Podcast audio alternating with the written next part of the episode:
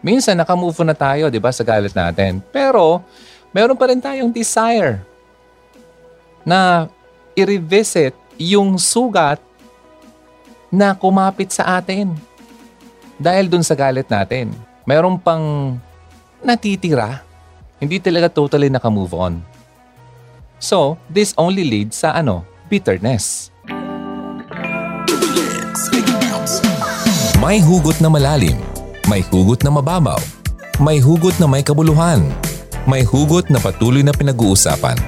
Ano man ang iyong hugot, ilahad na yan sa Hugot Radio. Kasama si DJ Ron. This is Hugon Radio on FEBC Radio. Here 104.3 The Way FM. Good afternoon. Kumusta ka? Kamusta ang uh, celebration natin? Sana naman okay ka dyan. Kumakain ka pala ngayon, ano? Sige lang, kain lang. Maganda ang uh, pag-uusapan natin ngayong hapon. Okay, ngayong tanghali. Kasi, medyo trendy. trendy. Okay? Trending, kumbaga. Alam mo ba yung kasabihan na the more you hate, the more you love? The more you hate, the more you love. Iba yata yun ah. so, hello hugs! It's been a while since last tayo nagkakwentuhan sa ating series na Prangkahan, Series 101, Paano ba maging the one? Kamusta na ang puso mo? Lumulundag-lundag ba? O baka matigas na at nakikisabay ka sa lamig ng panahon sa Bagyo? Sana man hindi yung pangalawa, no? At kung ang issue mo naman ay ang pagiging single, nagtatanong ka kay Lord, ba't wala pa rin nagbibigay sa iyo ng milk tea at burger? o kaya yung price, gaya na nakikita mo sa TikTok? Gusto ko lang naman ng tea. Eh baka gusto mo namang makinig sa ating prangkahan series ngayon. Na-improve mo na ang sarili mo, malalaman mo pa kung ano ang mga bagay na dapat meron ka para maging the one. Okay? Para sa hinahanap mo. Hitting two birds with one stone, di ba? Nga pala, you can find our latest episodes sa YouTube pati na rin sa Spotify kung gusto mong makinig ng audio lang. Kung gusto mong merong uh, nasa YouTube ka at medyo nasa video form, edi nasa YouTube tayo. Meron tayo niyan. Hugot Radio, pakihanap na lang po. So ngayon papunta tayo sa kumbaga main dish natin, ano? Or yung pinakaputahe na meron tayo ngayon. Medyo lalayo muna tayo sa usual love life, pagiging single, at uh, being in love na common na theme na natin dito sa Hugot Radio. Pero ito kasing ikukwento ko, sigurado akong uh, makaka-relate ka. Kasi 99% ang chance na pati ikaw na panood na rin ang video na pag-uusapan natin ngayon. So, ready ka na? Ha? Nga pala, December 21, 2020, napuno ang Facebook pati na rin ang Twitter ng mga videos. Video na pare-pareho lang naman ang laman at pare-pareho lang din ang ending. So, to cut it short, Five days before Christmas, binaril ang isang mag-ina sa Tarlac. Ang nakapatay, isang pulis, gamit ang sarili niyang baril. At ang mas malala pa, involved sa nangyari ang isang grade 7 na bata na anak ng pulis. Dahil dito, biglang umingay ang social media. Nagtrending muli ang mga hashtags gaya ng hashtag Stop the Killings PH at marami pang iba. Napuno rin ang Facebook ng iba't ibang opinyon ng mga tao tungkol sa napanood nila sa video. Karamihan nagsasabi ng mga foul words at uh, kinukundina ang pulis. Pati na rin ang Pangulo na sinasabi nilang nagbigay ng kapangyarihan sa mga kapulisan at nag-enable sa mga killings kagaya nito. May iba na sinisisi yung bata kung bakit umabot sa ganun yung nangyari. Ang rason nila, kung hindi naman nakisawsaw yung bata, hindi aabot sa ganon. May mga ilan-ilan din na pumapanig sa pulis at niraraso na kung hindi sana binastos ng mag-ina yung pulis, hindi naman sana sila mamamatay. So kapag ganito, nahalo-halo ang opinyon at magkaiba ang pananaw, mahirap pumili ng side na pag-aagrihan mo, di ba? Kasi sabi nga, there's always two sides of the coin. Sa case na ito, hindi nga lang two, kundi napakaraming sides ang pwedeng lumitaw at sabihin ng mga tao. Kaya ang pinaka-the best na gawin, hihimayin natin ang mga nangyari bago tuluyang iputok ng pulis ang baril. Ang mga tao sa pangyayaring ito ay ang pumanaw na mag-inang sila Sonia Gregorio at Frank Gregorio. Police Senior Master Sergeant Jonel Nuesca at ang anak niyang babaeng si Julia.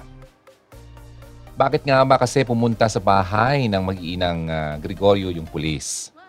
Dahil nagreklamo yung anak sa ingay ng boga o boga. Alam mo yung boga, yung ginagamit na parang uh, kawayan na pampasabog kapag uh, Christmas or uh, bagong taon. Isa siyang noise maker na gawa sa bamboo na nanggagaling doon sa bahay na mag-ina. So ayun na nga, napunta doon yung pulis kasama yung anak niya.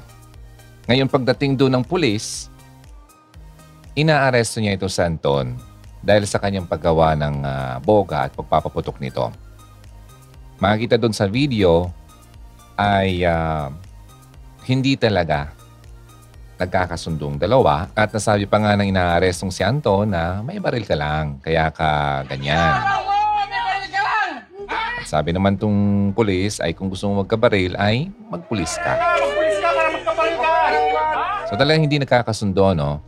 At uh, walang nagpapakumbaba.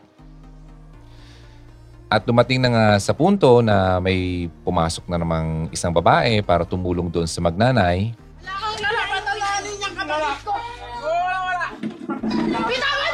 At doon nga nagkagulo ulit. Kasi nakigulo din yung anak ng pulis. At sinabunutan yung babae. So talagang tumitindi yung tensyon. Hanggat sa may pumasok na ng lalaki upang pakalmahin sila. Yun nga palang uh, boga ay hawak-hawak na ng uh, asawa ng pulis. Kasi sa pagkakaalam ko, according dun sa kwento, ay uh, gagawin itong ebidensya sa barangay na talagang meron nga nagpapaputok na boga. So yun ay uh, commotion. Marami pang nangyari dun sa video. Hindi na natin isa-isahin. Basta ang nangyari, ay nagkaroon ng uh, confrontation ng dalawang panig. At umabot nga doon sa punto na talagang naputol na ang PC ng pulis na gustong umaresto. Nga pala, shoutout kay Anton, nakakilala ko dyan sa Ligao City. Ngayon, a mother being a mother, niyakap naman ni Nanay Sonia yung anak niya as a way of protecting her son. Kasi syempre, may pulis na involved.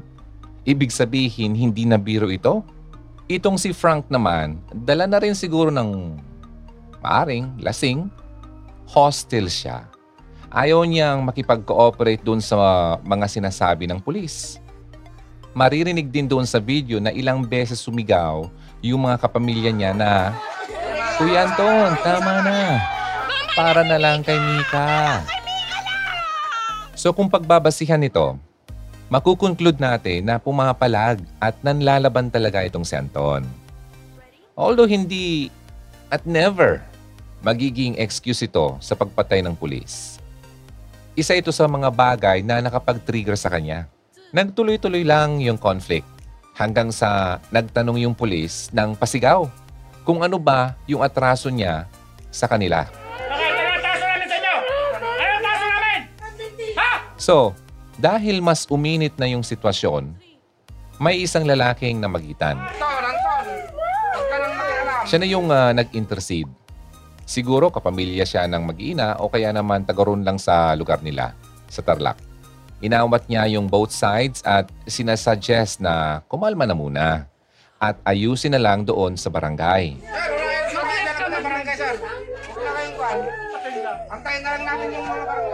Kaya dahil doon, medyo kumalma at humupa na uli yung tensyon. Magpapalit lang ako dahil panira mo yung totoo lang Ang problema, meron na namang nag-trigger. Kumbaga, nag-add ng fuel into the fire. Sino? Yung batang babae na anak ng pulis. Nagsalita siya. Siguro towards doon sa mag-ina. Ang sabi niya, bitawan na raw nung nanay yung anak niya para matapos na. Ang response naman nung nanay, yung pulis ang dapat na bumitaw sa pagkakahawak sa anak niya. Siya, let go mo. Hindi kami. Nandito kami sa bahay namin. Walang gustong magpakumbaba. Lahat pinipilit ang gusto nila. Mainit na naman, di ba? Pero yung susunod na sinabi ng bata ang naging pinakahudyat ng trahedyang ito. Biglang sumigaw yung bata na, My father is a police man! pakanta namang sumagot si nanay. At yun, yun na ang pumutol sa last string of patience na meron yung pulis. Tapusin kita ngayon, ha? Pinaputukan niya sa ulo yung mag-ina. Hindi lang isang beses, kundi makailang ulit. Kahit na bumagsak na sila sa lupa. At doon na natapos ang video. Ikaw, nung nakita mo yon, ano ba yung naramdaman mo? Ako? Ang bigat? Based sa interview ng DZMM doon sa family member ng mga Gregorio, bago pa man ang issue doon sa Boga, dati nang may disagreement sa lupa sa pagitan ng pulis at kay Nanay Sonia. Ngayon, dumagdag pa yung reklamo doon sa ingay ng Boga. Plus, yung presence ng anak niya. So nag-pile up na ang lahat ng issues nila ng dalawang panig at humantong na nga sa murder na ito. Sa ngayon, nakakulong na yung pulis at nagsisisi at humihingi ng tawad. Ang sabi pa nga niya, nadala lang daw siya ng emosyon niya at kaawaan siya kahit para na lang sa pamilya niya. Sana, ano? Ganun na lang kadali na mababalik ng isang sorry ang mga buhay na kinuha niya. Kaso hindi, no? Inilagay niya sa kamay niya ang batas at ngayon, siya naman ang ilalagay sa mga kamay nito. Nakakalungkot yung pangyayari kasi five days na lang bago magpasko. Limang araw na lang sana pero hindi na naabutan ng mag-ina ito. Nakakadismaya rin na yung mismong pulis na nag-swear ng oath na manata na siya ang poprotekta sa atin. Siya pa yung naging dahilan kung bakit nagkaroon ng takot. Pero sana naman, hindi natin i-blame ang buong kapulisan dahil meron pa rin naman talagang mabubuti at tapat sa tungkulin nila. Ang magandang gawin, aside from seeking justice para sa pagkamatay na mag-inang Gregorio, ay hanapin natin yung lessons na pwede nating makuha sa issue na to. Wala tayong karapatang sila ay husgahan Ngunit ito'y napag-uusapan lamang Lahat sila'y may kanya-kanyang kasalanan. Ang masama buhay ang naging kabayaran. Sabi ng bata, my father is a policeman. Kahulog ay respeto sana at paggalang Sinong ama ang di matitinan kung ganyan? Ngunit sadyang pasensya ay sinubukan. I don't care kabilang panig Habang yakap-yakap Ang anak na pilit na dinadakip Pagtatanggol sa mga anak Ang nagpaligim sa pag-iisip Sa isang iglap Nagunaw ang pag-asa ng dalawang panig Wala tayong karapatang sila ay husgahan. Perong mag-comment ay hindi maiwasan. Ang sikip sa dibdib na dalawang buhay ang kabayaran. Sa munting away na diwari ang pinagmulan. Sabi ng bata, my father is a policeman. Tagapagtanggol ng naaaping mamamayan Dahil sa angking tapang at kapangyarihan Pagkabahiya'y buhay na ang naging kabayaran. Ah, I don't care, eh, eh, eh, eh, eh Sigaw naman ng kabilang panig. Habang yakap-yakap Ang anak na pilit na dinadakip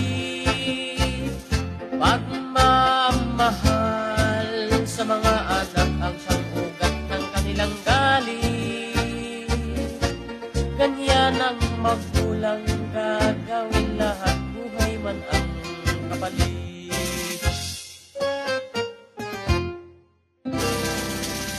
KR 104.3 The Way FM. A song from Karuba, the four-decade duo. Hi! Yeah! So, kumusta ang pagkain natin? Sana naman ay ah, nakatutok pa rin kayo. Ganito, alam ko medyo mabigat yung ah, mga narinig natin at nakita, no? Hanapin na lang natin yung lessons na pwede nating makuha sa issue na to. Ito ang first takeaway natin. Situational awareness or yung pagiging aware sa sitwasyon. Ibig sabihin, alam mo kung ano yung nangyayari at the moment. At kung ano pa yung pwedeng mangyari base sa mga desisyong gagawin mo. For example, sa boyfriend o girlfriend mo. Kunwari may hindi ka nagustuhan sa ginawa niya. Ang plano mo, syempre, di ba, pag nagkita kayo, i-confront mo siya about doon. Eh kaso, pagdating niya, medyo hindi siya nasa magandang mood. Ngayon, kung meron kang situational awareness, ma-observe mo na, ay, hindi siya okay. Hindi magandang mood ng jowa ko. Baka napagalitan na to ng boss o kaya naman may nakaaway bago pumunta rito. So anong gagawin ko? Ibibring up ko ba agad yung gusto kong pag-usapan namin? O pahuhupain ko muna yung galit niya? Siyempre, doon ka sa pangalawa. Hahayaan mo muna siyang maglabas ng concerns din niya. Baka pwede rin na sa ibang time mo na lang i-bring up kapag mas cool na kayong dalawa. Kasi kung walang magpapaubaya sa inyong dalawa, magsisigawan lang kayo. At ang ending, wala namang maayos. Kasi may issue ka, may issue rin siya. Pareho niyong favorite ang pronoun na me, me, me. Ako, ako, ako. Ganon din yung nangyari sa pagitan ng mag-inang Gregorio sa kayong pulis.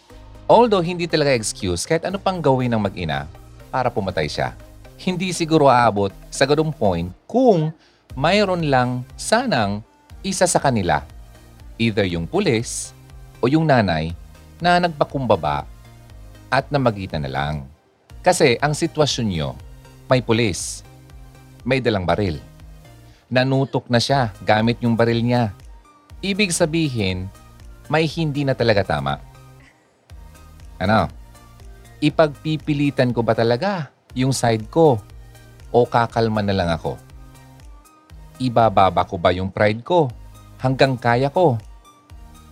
Kasi yung taong may hawak ng buhay ko, overpowered na rin ang emosyon niya. Pero again, uulitin ko ha, hindi ito pwedeng gawing excuse ng kahit sino o kahit sino mang pulis. Dahil higit sa kanino pa man, siya ang dapat na mas naging aware sa nangyayari. Okay?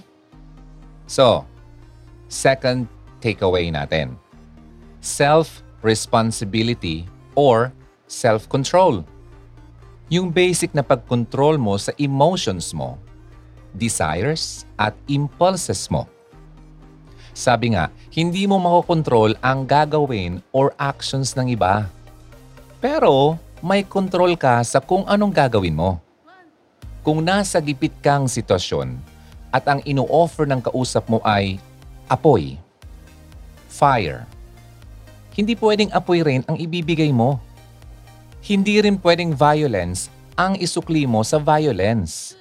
Dahil ang ending niyan, pareho lang kayong masasaktan. At ang pinakaposibleng mangyari, kung sino ang mas konti or at least capable na ipagtanggol ang sarili niya, siya ang dehado. Kagaya na lang sa nangyari sa pulis at mag-ina. Pareho silang nagbabatuhan at naghihilahan, di ba? hindi masyadong napag-isipan ng mag-ina ang kapalit ng mga salitang binitawan nila. At hindi rin naging responsable ang pulis sa kapangyarihang binigay sa kanya. Sa huli, hindi pwedeng isisi ng pulis sa emosyon niya ang pagpatay niya sa ginawa niya. May sinumpaan siyang tungkulin eh. Diba? Kung anong pinili niyang gawin, responsibilidad niya yon na akuin. Applicable din ito sa relationship natin. Romantic man yan, friendly, or familial. Kung may think before you click, dapat meron ding think before you speak. At kung nauna man ang bibig mo, bago ang paggamit ng utak, dapat responsable ka ring tanggapin ang kasalanan mo at humingi ka ng tawad. Third takeaway, who you are with determines who you are. Kung sino yung palagi mong kasakasama, malamang sa malamang, kung ano sila, ganun ka rin. Sabi nga nila, di ba, birds of the same feather flock together. Para lang din yan ang palagay mo ng isang bulok na kamatis sa sampung fresh na kamatis. Yung sampu na walang defect, mabubulok din dahil lang sa isang bulok na kamatis na nilagay mo. Ganyan din ang rule sa buhay. Mapa-opisina man, school o barkada. Kung lagi kang sasama sa mga nagkakating class, mahanap mo na lang din ang sarili mo na nagsisinungaling sa magulang mo kung nasan ka. Kung ang office mates na sinasamahan mo lagi-lagi ay napakaluho, magigising ka na lang isang araw, baon ka na sa utang dahil sa luxuries na binibili mo. Kaya it is important to choose who you want to be with. Tandaan, bad company corrupts good character. Sa tingin mo, bakit kaya ganun na lang ang naging reaksyon nung batang babae na anak ng pulis? Ano sa tingin mo? At ang fourth and last takeaway na pwedeng makuha natin is to respond in love. Sabi nga ni Lord, Love your neighbor as you love yourself. At may mas matindi pa. Love your enemy. E di, Ron, parang ang hirap naman yan. Kaaway ko nga eh. Inaaway ako tapos mamahalin ko. Parang ewan lang ah. Pero isa ito sa mga dapat nating matutunan. To respond in love. Kaaway mo man yan sa bahay, sa palengke, sa trabaho, sa school, or kahit sa social media. Dapat mo siyang mahalin kagaya ng pagmamahal sa iyo ng Panginoon.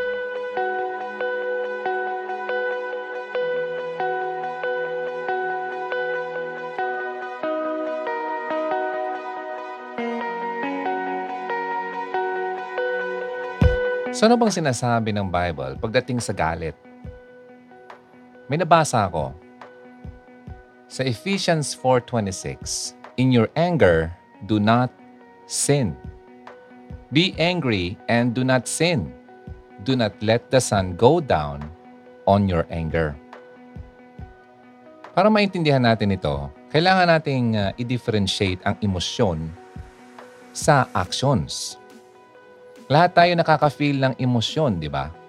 May mga times na nakaka-feel tayo ng sadness, grief, frustration, excitement, happiness, and anger. Yung mga feelings na yan, come naturally, di ba? At hindi naman siya sinful kapag na-feel mo yan.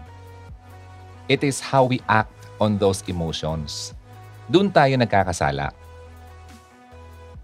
Ang emosyon ay nasa loob, internal, at hindi siya directed against people. Nararamdaman mo yun eh. Yung action, yun yung external at pwedeng i-direct ito, positively man yan, or negatively, toward others. Kagaya nangyari sa kwento, di ba? Yung emosyon, sobrang galit, tapos nag-take action siya, gumawa siya ng hakbang, kaya niya nagawa yon sa ibang tao. Sabi pa nga sa Ephesians, Do not let any unwholesome talk come out of your mouths, but only what is helpful for building others up according to their needs, that it may benefit those who listen. Diba? Sa nangyayari kapag galit tayo kung ano-anong lumalabas sa bibig natin. Hindi siya nakaka-benefit doon sa nakikinig. Kaya minsan, di ba, kapag minura ka, parang bilang tao, parang hindi maganda yung uh, tililing ng iyong tenga. Kaya, we have to get rid of all bitterness, yung rage and anger. Maging kind tayo, compassionate to one another, forgiving each other, just as in Christ God forgave you. O, di ba sinasabi natin, pinatawad ka, so you have to forgive them. If we have faith in Jesus Christ, we embrace this new nature natin through the Holy Spirit, ang pagkakaroon ng positibong pakiramdam, positibong gawain. Halimbawa, nagalit tayo for some reason. Siyempre, involuntary, nagkakaroon tayong emotion. O parang gusto natin talang, mm. Di ba? Ako noon, kapag nagagalit ako, talang galit. Noong mga panahon yun. Noong wala pa yung new nature na sinasabi ko ngayon. Di natin dapat i-allow na mag-prompt sa atin ang galit natin para magkaroon tayo ng sinful actions. At hindi dapat tayo magstay angry all the time. Hindi dapat tayo mag-dwell sa galit na yan. We deal with it quickly sa constructive na pamamaraan, sa God-honoring ways. Upang hindi ito lalong lumaki, lumakas at mag-produce ng bitterness sa buhay mo. Sabi nga, sa Bible, you have to deal with anger on the same day as the provocation. Kung kailan ka nagalit at na-provoke ka, i-deal mo yung galit mo yon on that same day. Huwag mo nang ipagpabukas. So before we go to sleep, tonight, we should take positive steps para hanapin ang solusyon sa problema natin at mawala ang galit natin. Kasi kung ma-fail tayo na i-deal ang galit constructively at nag-engage tayo sa sinful expressions dahil sa galit natin, binibigyan natin ang demonyo ng kontrol sa atin. Give no opportunity to the devil. Kailangan natin mag-strive to get rid of all anger para hindi tayo magkasala. Get rid of your bitterness, hot tempers, anger, loud quarreling, cursing, and hatred. Itong mga nabanggit na to, di ba nangyari yun doon sa kinukwento ko kanina? Andun lahat yung bitterness. Ang iinit ng temper. Sobrang galit lahat. Ang ingay. Nag-aaway-away. Nagka-curse, nagmumura dahil sa galit.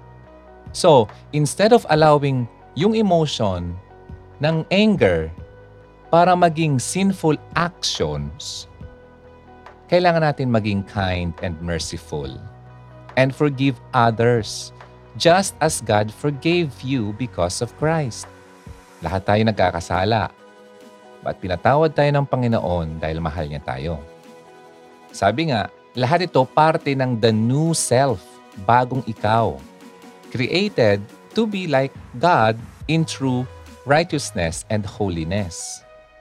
Isa sa mga powers ng uh, Holy Spirit na binigay sa mga believers after magkaroon ng spiritual transformation through faith in Jesus Christ ay ang self-control. Ako makakapagsabi totoo yan. Kasi wala akong self-control noon.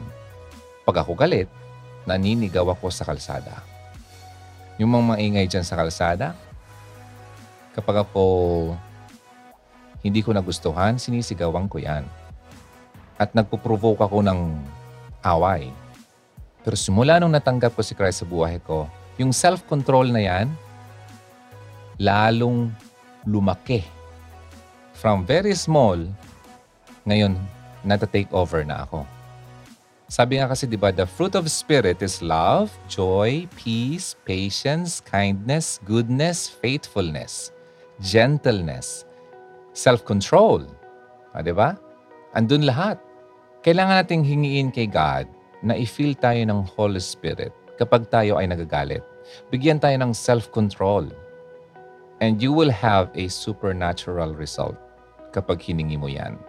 Lahat tayo, inaalaw natin yung galit na ma-take over tayo, di ba? Minsan. Kapag ginawan tayo ng masama, we feel unfairly disadvantaged. Gusto natin yung mag-retaliate kagad eh. Di ba?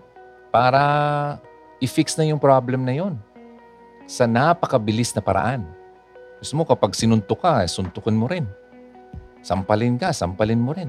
Pero yung response na involves rage, galit, harsh words, pagmumura, nag-cross na tayo sa line. Nagkasala na tayo dahil sa galit natin. At binigyan na natin ng foothold ang devil. Nahawakan na niya tayo. Minsan nakamove na tayo, di ba, sa galit natin. Pero, meron pa rin tayong desire na i-revisit yung sugat na kumapit sa atin. Dahil dun sa galit natin. Kagaya ng kwento, ang pinag-ugatan pala ng away nila ay dahil doon sa hindi pagkakaintindihan sa lupa nila. Sa right of way, according dun sa mga narinig kong kwento. Di ba, nag-revisit sila. Meron pang natitira. Hindi talaga totally naka-move on. So, this only leads sa ano, bitterness. Kaya kailangan talaga natin mag-trust sa power ng Panginoon para ma-overcome natin ang katulad na pagkakasalang yan. Sabi nga sa Proverbs uh, 14 verse 29, ang mapagpasensya ay mas higit ang karunungan. Ngunit ang madaling magalit ay nagpapakita ng kahangalan. He who is slow to wrath has great understanding, but who is impulsive exalts folly. Proverbs 15:1 A gentle answer turns away wrath, but a harsh word stirs up anger. Ah? Kung naging mahinahon lang sana ang sagot ng kung sino man doon sa nag-aaway, di sana hindi lalong nagalit ang isang taong nagagalit.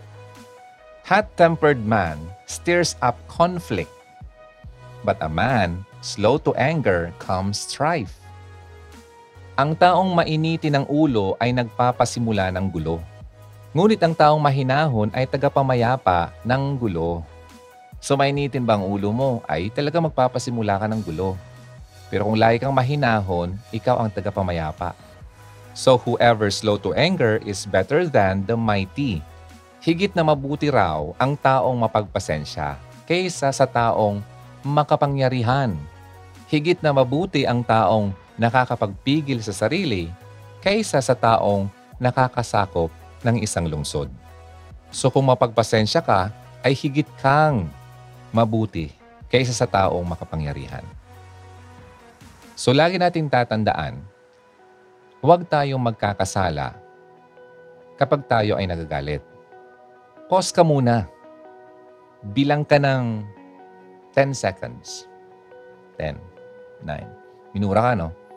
8, 7, 6, 5, 4, 3, 2, 1. Murahin mo rin. Joke lang. Ang ibig...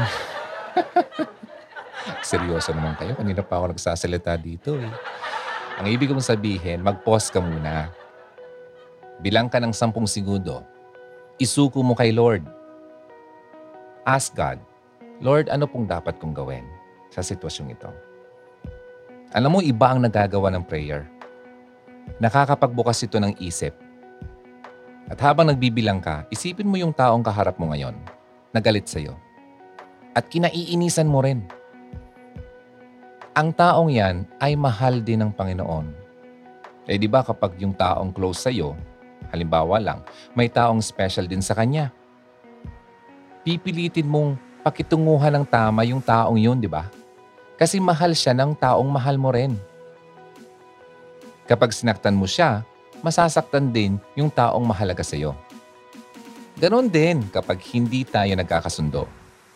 We should try our best na gawin yung tama para sa kanya.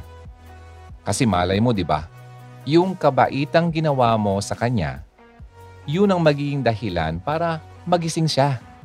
At sa susunod na may makaaway siya, siya naman din ang mag-iisip at magpapakumbaba dahil na-inspire siya sa kabaitang ipinakita mo sa kanya. So that's it, hugs! Yan, sana may nakuha tayong mga lessons sa mga nangyaring yan.